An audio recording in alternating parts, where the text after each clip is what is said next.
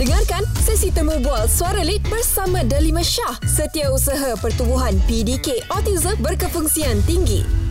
Hey guys, Assalamualaikum. Selamat pagi semua. Hari ini bersama dengan Zura dalam Suara Lead yang mana kita ada tetamu istimewa yang merupakan setiausaha pertubuhan PDK Autism Berkefungsian Tinggi iaitu Delima Shah. Assalamualaikum Puan Delima. Waalaikumsalam. Aha, Terima kasih happy. jemput. Sama-sama. Cantik pada Delima ni. Kalau nak tengok kita tengok kat IG kita rakita.my dan hari ini kita nak uh, borak mengenai uh, jenis-jenis autism yang ada jugalah dan kita juga nak tahu mungkin ramai orang yang belum lagi aware uh-huh. pasal pasal autism ni okey dan mungkin puan boleh perkenalkan diri puan dan juga latar belakang mengenai kerjaya dan juga pembelajaran puan ah nama saya uh, Delima binti Ambasha uh-huh. umur saya 37 tahun uh, saya uh, pengajian sampai SPM dan saya pernah bekerja sebagai pramugari uh-huh. uh, dan uh, saya berhenti uh, sebab Uh, saya melahirkan anak lah mm-hmm. uh, dan saya keluarga dalam tiga orang saja uh-huh. suami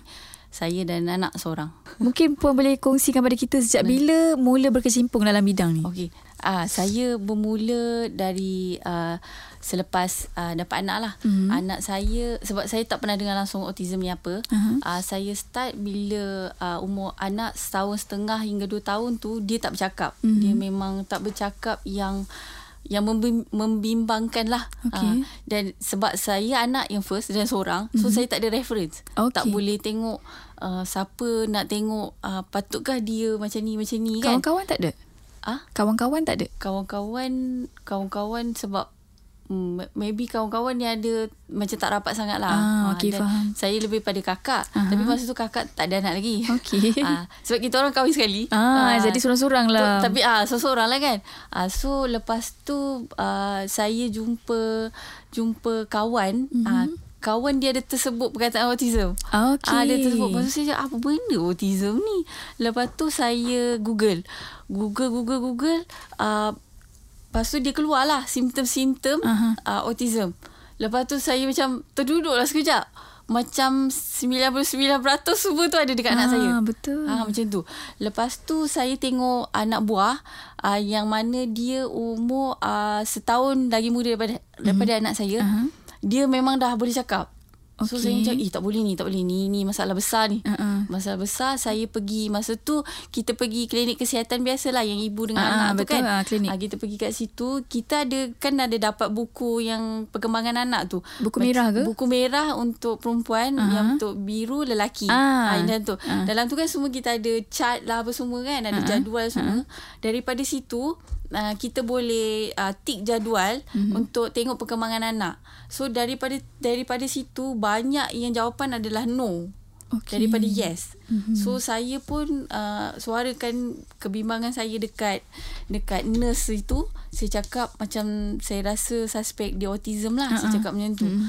Lepas tu dia terus keluarkan surat. Terus refer kepada pakar. Uh, masa tu umur berapa? Masa tu dalam 2 tahun dah. Oh. Ah, du, ah, dua tahun dah. Lepas tu sebab government kan dia ambil masa lama sikit lah mm-hmm. untuk dia nak dia nak check dulu nak apa semua kan. Ah, so saya ikut je prosedur. Dia check, check telinga, check apa semua. Lepas tu dia terus sahkan dalam umur dekat tiga tahun ah, memang autism. Mm. Ah, lepas tu daripada situ saya terus baca tu yang saya start masuk dalam bidang ni lah. Uh-huh. Saya baca, saya pergi kursus, saya buatlah apa yang boleh buat yang dekat rumah mm-hmm. ha, sebab kebetulan rezeki anak saya jugalah masa uh-huh. tu dia dapat offer masuk pemata kunia dulu uh-huh. nama pemata kunia sekarang tukar jenis kunia okay. dekat Sentul Okay. Ah dekat Sentosa yang tu ada kerajaan government. punya ke? Ah. ah ada ada government. Uh-huh. Dia dia pun yang pertama juga dalam Malaysia uh-huh. lah. Ah dia memang ambil umur anak 3 sehingga 6 tahun. Okay. Ah 3 sehingga 6 tahun ah dia orang provide uh, early intervention program mm-hmm. EIP. Uh-huh. Ah so kat situ memang semua ada ST ada, uh, speech therapy ada, apa tu uh, occupational therapy ada, mm-hmm. ah semua ada dekat dalam tu.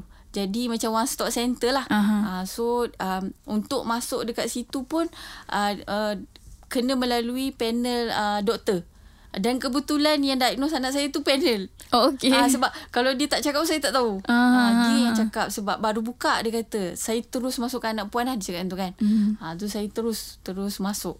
So daripada situ banyaklah dia ada program khusus untuk ibu bapa juga. Mm-hmm. Uh, so dia akan panggil setiap minggu kalau parent yang free pergi khusus dia orang ada buat dekat situ. Semua mm-hmm. sekali ada dekat situ boleh tanya. Okey. Uh. Okey bila kita bercakap mengenai autism ni kan, mm-hmm. ada segelintir orang yang masih lagi tak aware dengan mm-hmm. apa benda autism ni mm-hmm. yang memang relate dengan kanak-kanak zaman sekarang ni. So yes. mungkin puan boleh kongsikan uh, apa sebenarnya autism ni dan macam mana dia ni boleh mempengaruhi kehidupan seharian individu dan juga keluarga kita. Oh okey autism ni adalah uh, gangguan perkembangan neuro sepanjang hayat yang mm-hmm. mempengaruhi komunikasi dan tingkah laku diorang. Mm-hmm. Uh, dan antara diorang punya ciri-ciri dia ialah suka, uh, kesukaran untuk melakukan komunikasi dua hala. Mm-hmm. Dia tak ada eye contact. Mm-hmm. Lepas tu dia suka untuk sosial lah. Mm-hmm. Berkawan tak macam budak lain uh-huh. yang macam umur dia. Lepas tu dia tingkah laku yang berulang-ulang. Mm-hmm. Yang berulang repetitif. Lepas tu dia suka minta benda yang sama je je mm-hmm. uh, dia kadang-kadang ada yang terlalu sensitif ataupun dia kurang sensitif pada uh, pada rangsangan mm-hmm. uh, macam mm-hmm. tu memang once kita dah diagnose mm-hmm. uh, memang banyak benda kita kena kena tukar lah mm-hmm. yang memang sangat-sangat mempengaruhi sekeliling kita especially ahli keluarga mm. hmm, kalau ahli keluarga yang kecil tu uh, paling paling nak tukar pun kita dengan uh, dengan suami je lah. Betul. kita ni kalau adik-adik beradik kita memang kalau boleh cerita. Cerita semua keadaan adik macam mana abang macam mana. Hmm. uh, pertama sekali uh, satu uh, uh, rutin. Rutin. Maksudnya diorang ni suka rutin. Mm-hmm. diorang suka rutin untuk diorang boleh uh, uh, ber, ber apa? Apa orang panggil ya ber um, berjalan setiap hari tu berproses setiap hari tu lah. Uh-huh, uh-huh. Uh, untuk diorang bangun makan pa, uh, pagi bangun mandi. Kalau boleh ada jadual. Uh. ada ah. jadual kalau yang masa budak kecil berjadual bergambar lah. Kalau kalau tak, kalau tak ada rutin apa jadi kat orang dia macam um, macam mana dia panggil uh, dia akan memberontak ya, ke? ya ya. Ya dia uh. sebab diorang ni suka uh, benda yang dia dah tahu dulu Ah, uh, kalau kita panggil dekat sekolah dulu social story, uh-huh. kita cerita dulu. Uh-huh. Kita cerita dulu apa yang kita nak buat kejap lagi. So uh, lepas tu diorang akan buat lah. Ah, ya, ya, ya. So yang ni kita kena terus bawa dia orang buat benda-benda tu. Ah, okay, kalau kita ada jadual, mm-hmm. ada jadual bergambar, uh-huh. kita boleh tampal dekat rumah. Sebab itu yang saya buat dulu. Okay. Saya tampal, okay, lepas lepas uh, adik bangun, mandi, uh-huh. lepas tu pakai baju, uh-huh. lepas tu makan. Lepas makan boleh tengok TV dulu ke? Lepas tu buat kerja sekolah. Oh. ha, Macam tu. Jadi dia dia macam Hati dia pun tendang Dia tengok jadual tu. Sebab dia dah tahu Apa dia nak kena ya, buat hari ya, ni. apa dia nak kena buat. Ha, melek, ha. Macam compare dengan orang biasa Dia macam relax. Jadi ya, dia kalau ya, boleh ya. nak tenang Dia tengok apa yang datang Sekejap lagi buat je kan? Ya ya ya. Ha, Kita okay, macam faham. kita macam uh, Kita uh, spontan kita tak kisah sangat. Uh-huh. Dia spontan tu bagi dia orang macam susah sikit. Macam okay. nak dia macam dia akan berfikir kenapa nak kena buat ni? Dia akan dia kena kena mentally prepared. Uh, Adakah benda, benda ni hmm. di-apply untuk semua jenis autism? Uh, uh, um, sebab sebab sebab kita ada tiga level kan. Uh-huh. Level satu, level dua, level, level tiga. Uh-huh. Level dua dan tiga, um, level dua masih boleh lagi yang uh, especially yang boleh yang dah uh, settle sikit sensory lah mm-hmm. yang maksudnya boleh mendengar arahan sebab kalau yang moderate to severe ni diorang ada masih lagi masalah sensory mm-hmm. which is diorang kena settle diorang punya sensory dulu uh. jadi untuk mendengar arahan dan mendengar jadual tu agak sukar sikit dia lebih pada uh, yang mild ke moderate uh, yang okay. boleh ikut rutin ni. Ah, uh, uh, maknanya tak semualah kiranya yeah, kan. Betul. Uh. Okey, kita akan uh, kongsikan lagi mengenai autism ni sekejap aja lagi. Terus kekal di kita 107.9. Kembali bersama dengan Zura dalam Suara Lead hari ini bersama dengan Puan Delima Shah yang merupakan setiausaha pertubuhan PDK Autism uh, berkefungsian tinggi yang mana kita tahu uh, di sini juga uh, korang boleh hantar anak-anak yang uh, ada level-level autism dia lah yang diterima kan. Hmm. Jadi mungkin Puan boleh kongsikan kepada kita bagaimana autism ni didiagnosis dan mungkin boleh kongsikan juga tanda-tanda. Uh, autism boleh didiagnosis seawal umur 2 tahun mm-hmm. uh, dua tahun uh, dan bo- kita boleh pergi banyak tempat lah satu yang yang untuk golongan marhain boleh pergi government lah uh-huh. okay, kita start uh, kalau uh, saya cuma boleh saya nasihatkan lah kalau boleh kalau kita ada uh, dah uh, dapat anak kita sorry boleh tak, tak, tak boleh boleh, boleh. okay apa ni kita uh, jangan tinggal kita punya appointment Ah, appointment yang yang ni lah. Appointment yang cucuk tu kan vaccination ah. tu kan. Ah, lepas tu daripada situ kita dah boleh detect dah. Dah boleh detect lepas tu kita dah boleh pergi saluran yang government lah mm-hmm. untuk untuk diagnose. Ah, jadi seawal 2 tahun tu dia akan check lah. Ah, dari segi ah, ah, pendengaran dia akan check ah, pergi ke OT ah, occupational therapy. Dan bila dia dia check tak ada masalah apa semua ah, baru dia boleh confirm yang which is dia autism. Mm-hmm. ah, Mm, maksudnya tidak melibatkan apa-apa masalah kesihatan yang lain. Okey. Ah, macam tu. Kalau umur yang dah macam meningkat dah boleh bercakap, even macam adult, dia orang boleh pergi uh, uh, clinical psychology, dia orang boleh buat assessment. Ha, mak- maksudnya dia akan tanya latar belakang sejarah kita, mm-hmm. uh, kita punya ahli keluarga semua dia akan interview semualah. Ha, dari situ dia pun, dia pun boleh diagnose juga. Oh. Ha, dan untuk tanda-tanda autism ke ini yang common lah kalau yang untuk budak-budak diorang kebanyakannya tak ada tak ada uh, eye contact. Mm-hmm. Mm, lepas tu diorang memang uh, tak ber, tak berinteraksi dengan orang lain. Mm-hmm. Lepas tu diorang memang uh, kebanyakannya hyperaktif. Mm-hmm. Ada juga yang tak hyperaktif mm-hmm. tapi selalunya hyperaktif lah.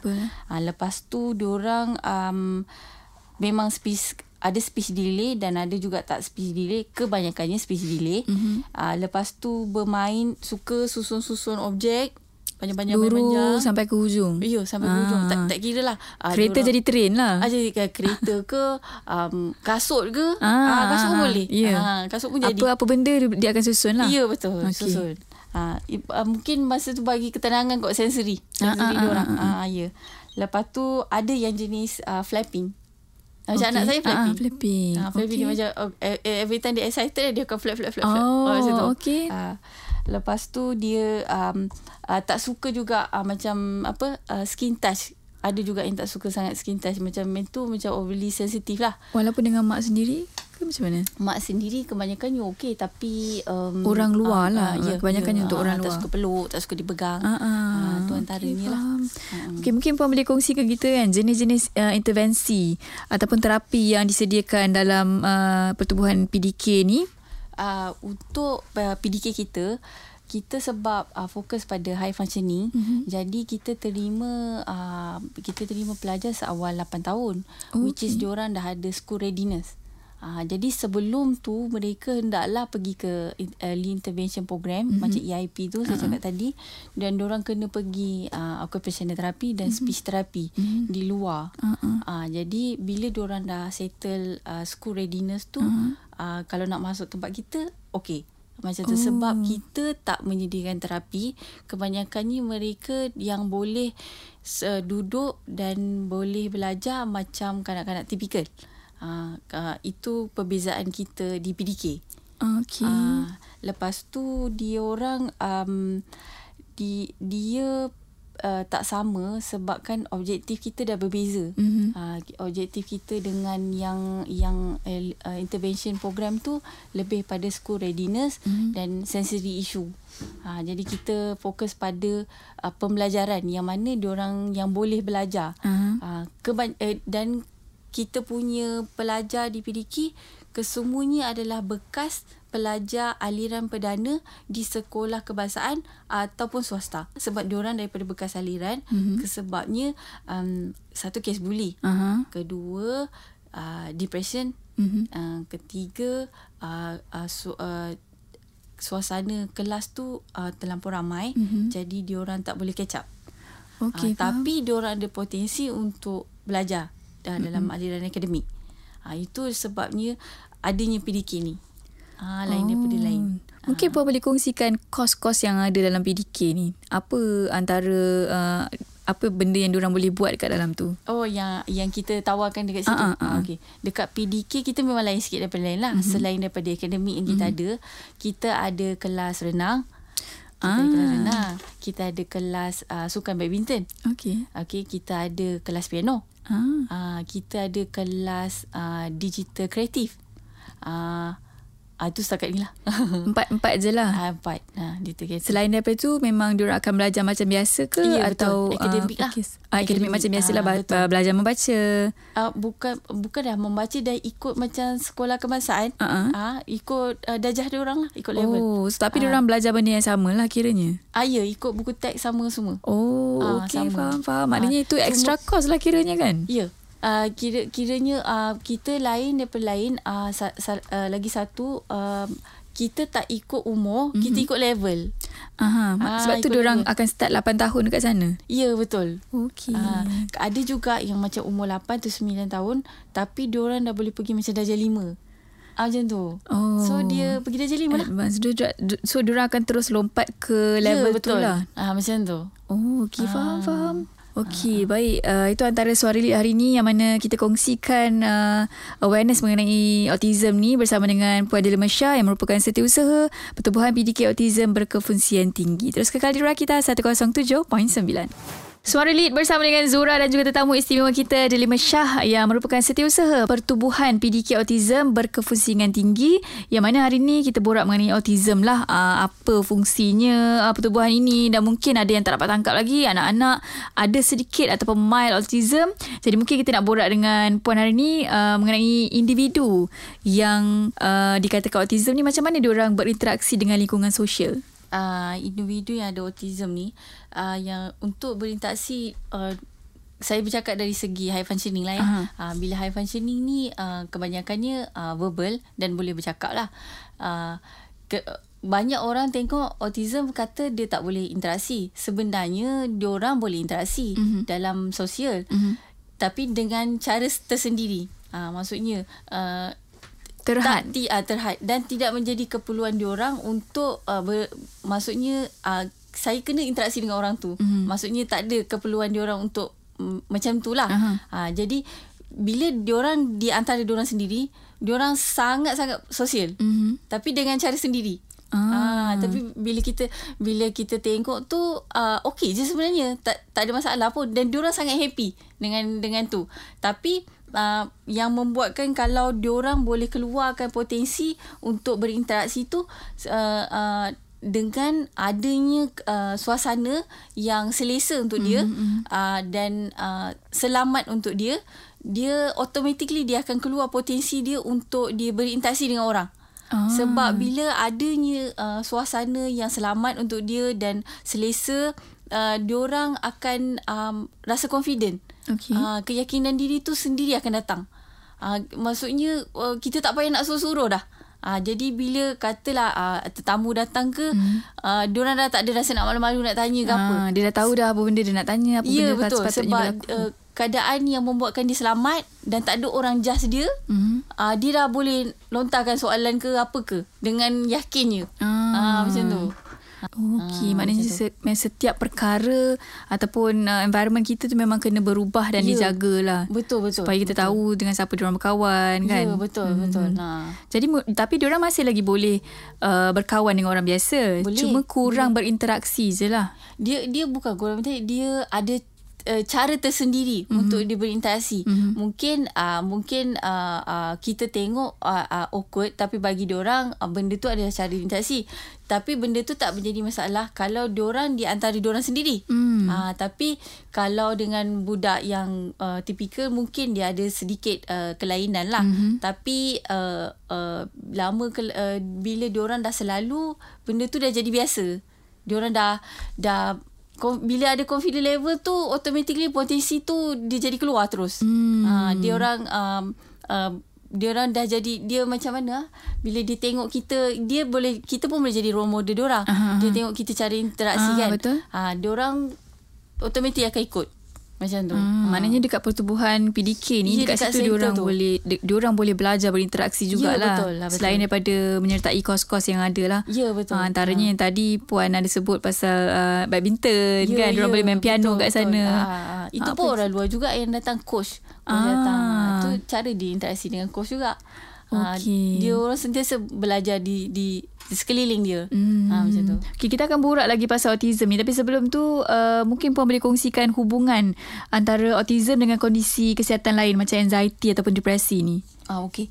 Uh, yang ni uh, antara seperti anxiety dan depresi ni kebanyakannya sangat berhubung kait dengan high functioning lah mm-hmm. high functioning autism sebabnya uh, bila high functioning autism ni diorang ni dah lebih pada macam normal uh-huh. dah dah lebih ke normal lah sebab mm-hmm. sangat mild kan jadi mereka cuba masuk dekat dalam masyarakat mm-hmm. okey untuk masuk dalam masyarakat diorang uh, cuba untuk jadi tak seperti diorang yang asal. Uh-huh. Uh, dalam kata lain masking lah. Uh-huh. Uh, masking.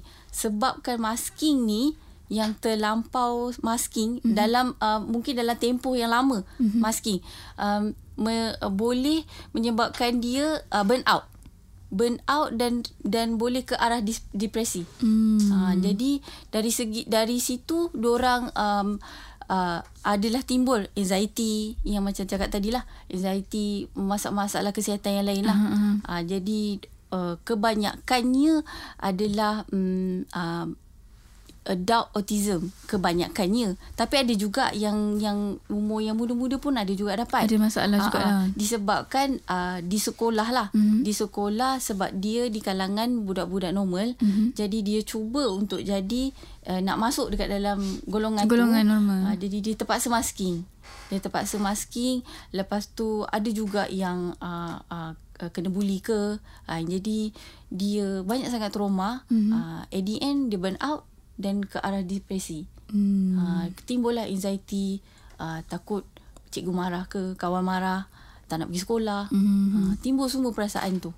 Uh. Oh, maknanya dia memang memang dia orang akan ada masalah itulah kalau bila dia orang bercampur dengan uh, golongan-golongan tipikal ni. Ah uh, ya, dia uh, kalau uh, kalau environment kita uh, uh, selamat untuk dia, mm. dia dia akan unmask dia lah mm-hmm. tak, tak ada masking. tak ada masking tapi kalau dia dalam nak masuk dalam uh, kawasan yang dia tak familiar tak selamat untuk dia tapi dia terpaksa masuk ke situ mm-hmm. terpaksa lah dia masking tapi kalau dah satu tempoh yang terlalu lama mm-hmm. dia jadi dia jadi lama-lama burn out lah. Mm-hmm. Memang sangat-sangat. Itu boleh boleh timbul depresi untuk ya, orang lah. Ya.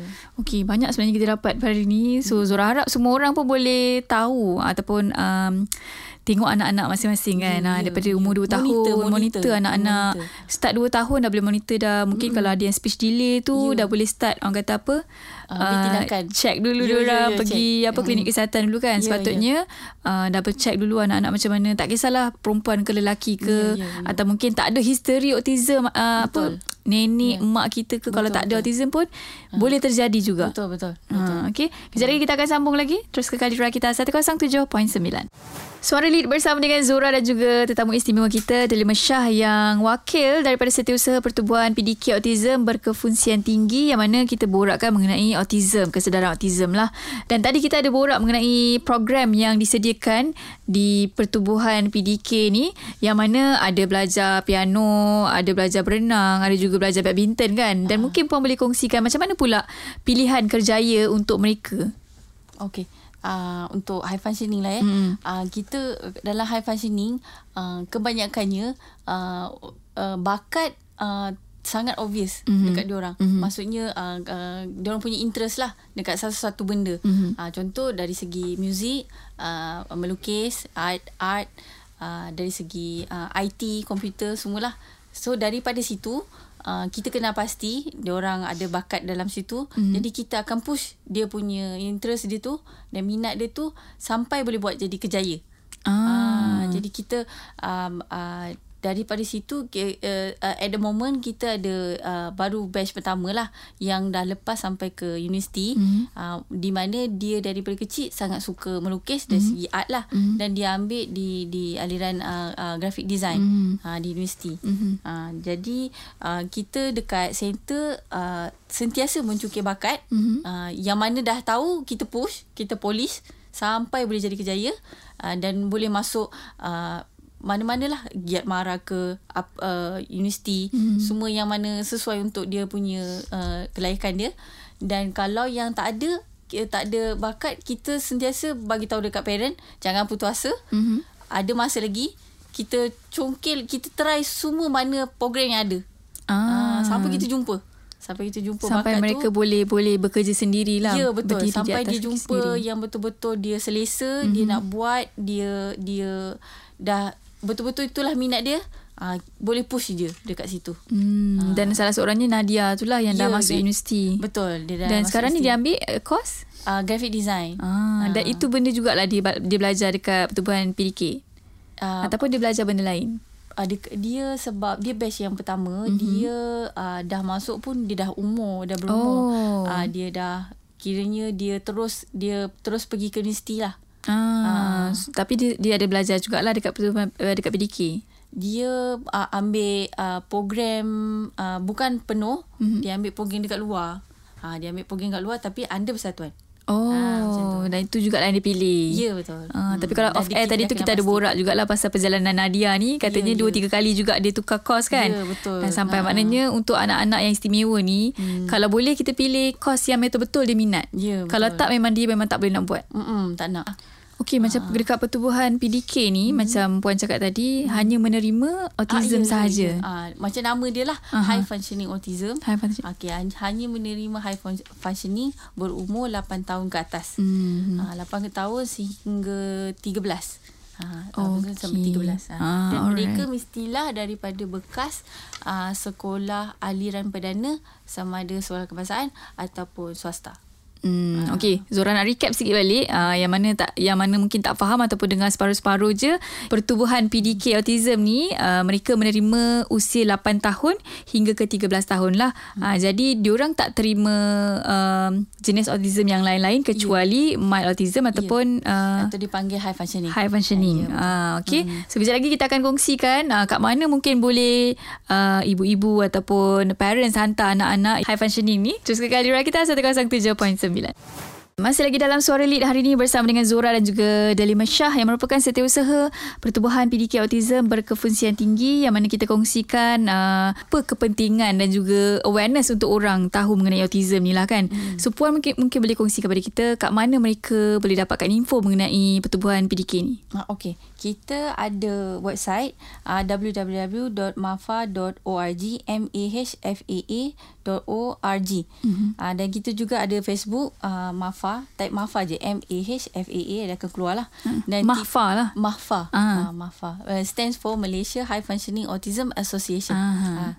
dan kita ada TikTok juga uh, at PDK Mahfa PDK Mahfa uh, dengan uh, email hfa.autism at gmail.com uh, di mana tu kita ber, kita beroperasi di kelab komuniti Taman Tasik Cyberjaya di Cyberjaya. Di Cyberjaya. Ya, dalam tu sendiri. Okey. Okey. Dan ini satu je lah yang ada dekat dalam ya, Malaysia. kita ada satu dalam Malaysia, one in only in the world. Ah, gitu. Okey, mungkin kalau korang nak dapatkan update ataupun info mengenai bagaimana budak mild autism ni uh, behavior dia yeah, ataupun mungkin betul. ciri-ciri mereka-mereka mm. ni boleh tengok dekat TikTok dulu boleh, sebab boleh. banyak video-video yang dikongsi dekat sana ha, yang mungkin betul. boleh buat kita lagi mudah faham yeah. uh, behavior anak-anak mild autism ni ataupun high functioning yang kita sendiri pun kadang-kadang tak perasan. Yeah, ha, dia yeah, nampak betul. macam normal ha, sebab tapi mild sangat. Ah ha, sebab ha. mild sangat dia nampak mm. macam normal tapi mm. sebenarnya ada sikitlah kekurangannya. Yeah, ada ya. sikitlah yeah. yang perlu kita polish yeah, ah macam yeah. gitulah kan. Okey terima kasih puan yeah. untuk perkongsian hari ini yang mana kita harap-harap semua orang boleh dapat info mengenai autism ni okay? okay terima kasih kerana menjemput saya ya sama-sama terus ke kali kita 107.9